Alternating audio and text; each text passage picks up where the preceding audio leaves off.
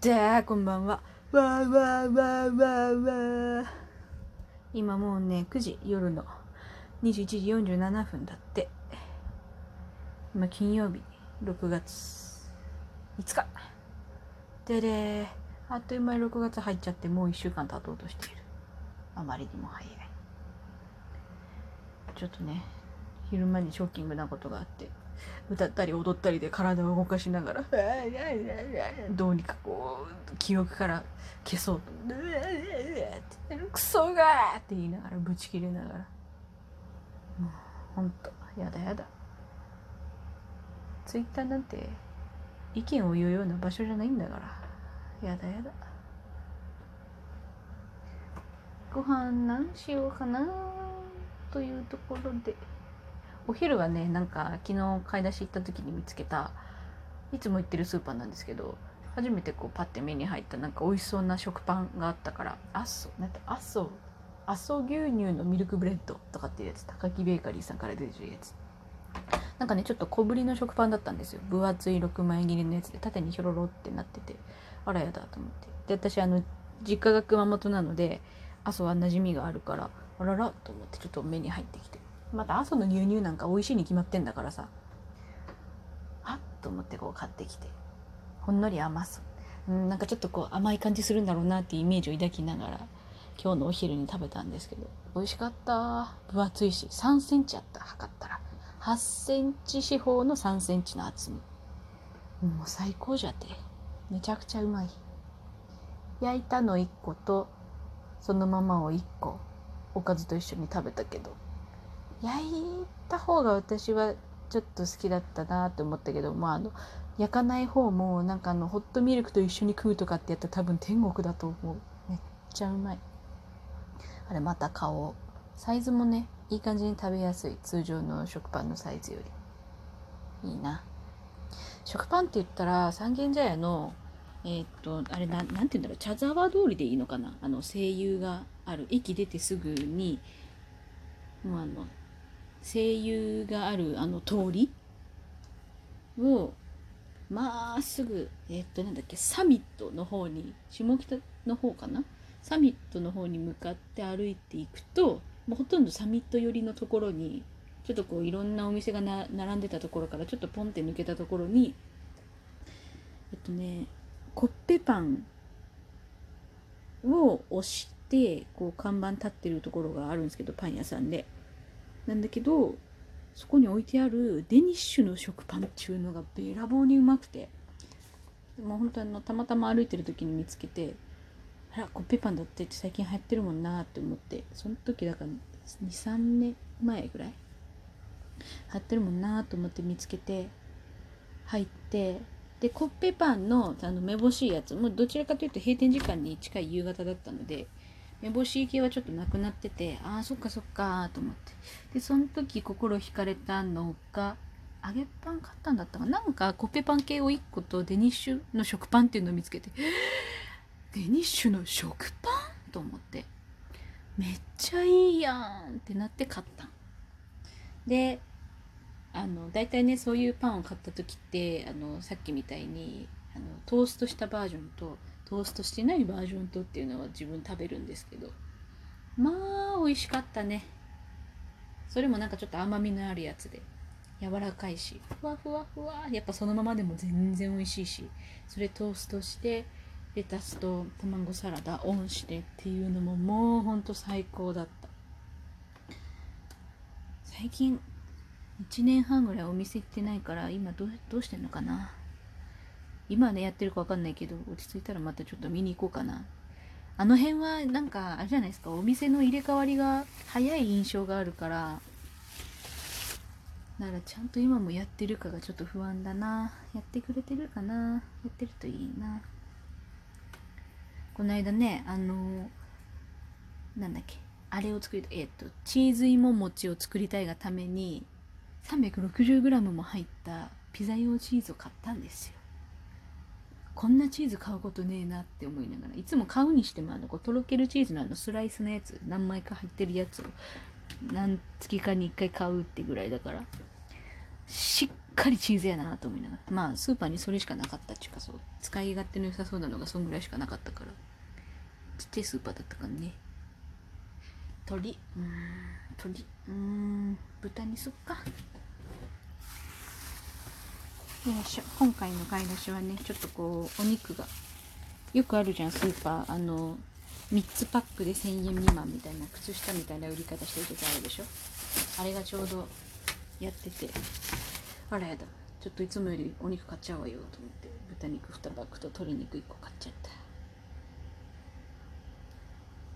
最近はねこう豚肉とレタスをこうお湯くぐらせてポン酢で食べるみたいな食い方してて。まあね。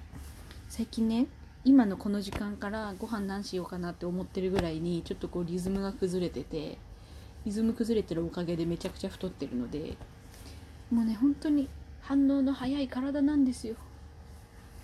ちょっと調子いいとすぐ痩せるし。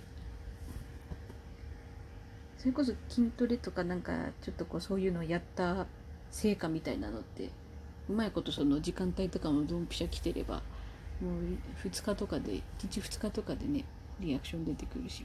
ちょっと一時おなんか痩せてきてんじゃんって思ってたのにぐずぐずと寝る時間だったり食べる時間だったりとかがずれ込んできたらもう正直に太りましたね。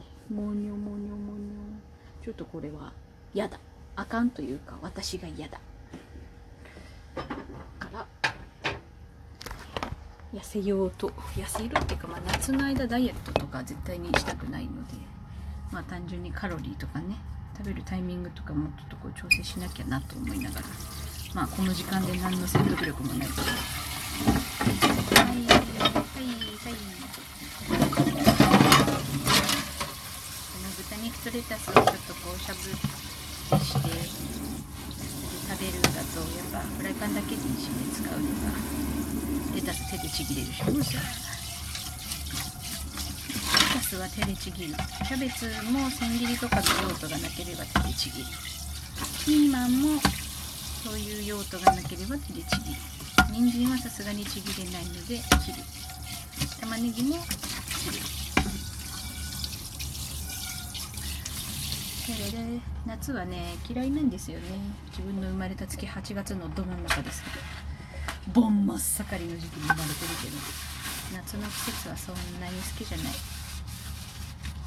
生きるのに適した季節とちゃうわって思うけど。ここ最近はまたね。あお湯入れなきゃだ。もう眠たくなってきちゃったよ。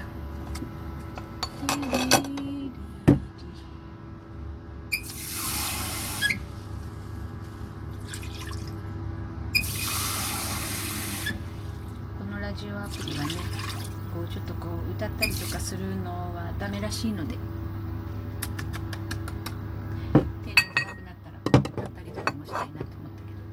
そういうのはなんかこうカラオケアプリとかを入れてそっちの方でストレス発散しております。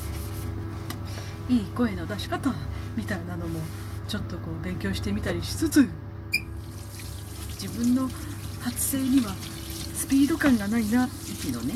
私あの吹奏楽部やってた時代があるのでそこ呼吸のブレスの速さみたいなのがこうなんとなくやっぱ覚えてて楽器を鳴らすにもそのこう息の速さみたいなのやっぱあった方がいいのでもっとこう的確に対応していくにはそれが必要になってくるから。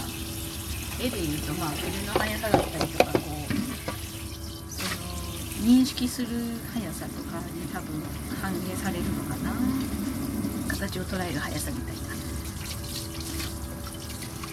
それがね遅いなっていうのをそのカラオケアプリを使い始めて自覚したのであららってそういえば吹奏楽部時代はこうミニゲームと称して息のスピードをみんなで競うや遊びとかやってたなと思って。あのよくある半分に折った看病を立てかけてそれをこうどどれぐらいか離れたと距離からこう息を吹いて倒すっていうやつね。あれやっぱねしんどいとやり直し速さもないとやれないし。あとロングトーンっていうのもやってたしね。楽器を鳴らすロングトーンの場合と楽器を鳴らさずに自分のブレスだけでフーッと弾き続ける場合と。で中学で吹奏楽部はもうやめて卒業して。高校では最初の1年間だけ演劇部入ってたんですけど。よく考えれば演劇部もなんか腹の、ね、腹式呼吸だったりとか。吹奏楽部の時は腹式呼吸っていうよりかは丹田呼吸だったからうちは。よそのこととか全然わかんないからうちはって言ってみたけどうなんだろう。じゃあ丹田呼吸だったからで演劇部入ったらねこう腹式呼吸の練習とかしたしそういうとか、え恥ずかしながらこの間去年か見に行った講座で実演でこう直接教えてもらえる機会があってちょっとこう手挙げて立候補したらピックアップされたので一緒に教えてもらいながらやったっていうことがあったんですけどその時に。いやなんか演技経験のある人だなっていう感じの発音されても発声かされてましたよとかってあな恥ずかしいやと思って。そっちの方が恥ずかしいわと1年間だけですけど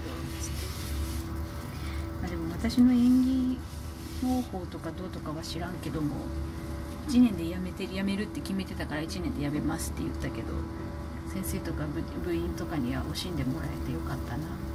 あれは何だろう？私の技術がうんぬんとかっていうよりかは当時あの団体のその地区のその舞台設営の時の進行役あのいわゆるこう裏で時間あとどれぐらいですとかなんとかさん入ってくださいとかっていうのをやるのをやってたんですけどそれがすごい評判が良かったみたいなので惜しいなって言ってくれたけどどっちだと思いながら どっちかなって思った記憶が今ふっと思い出しました先生めっちゃいい人だったな先輩も。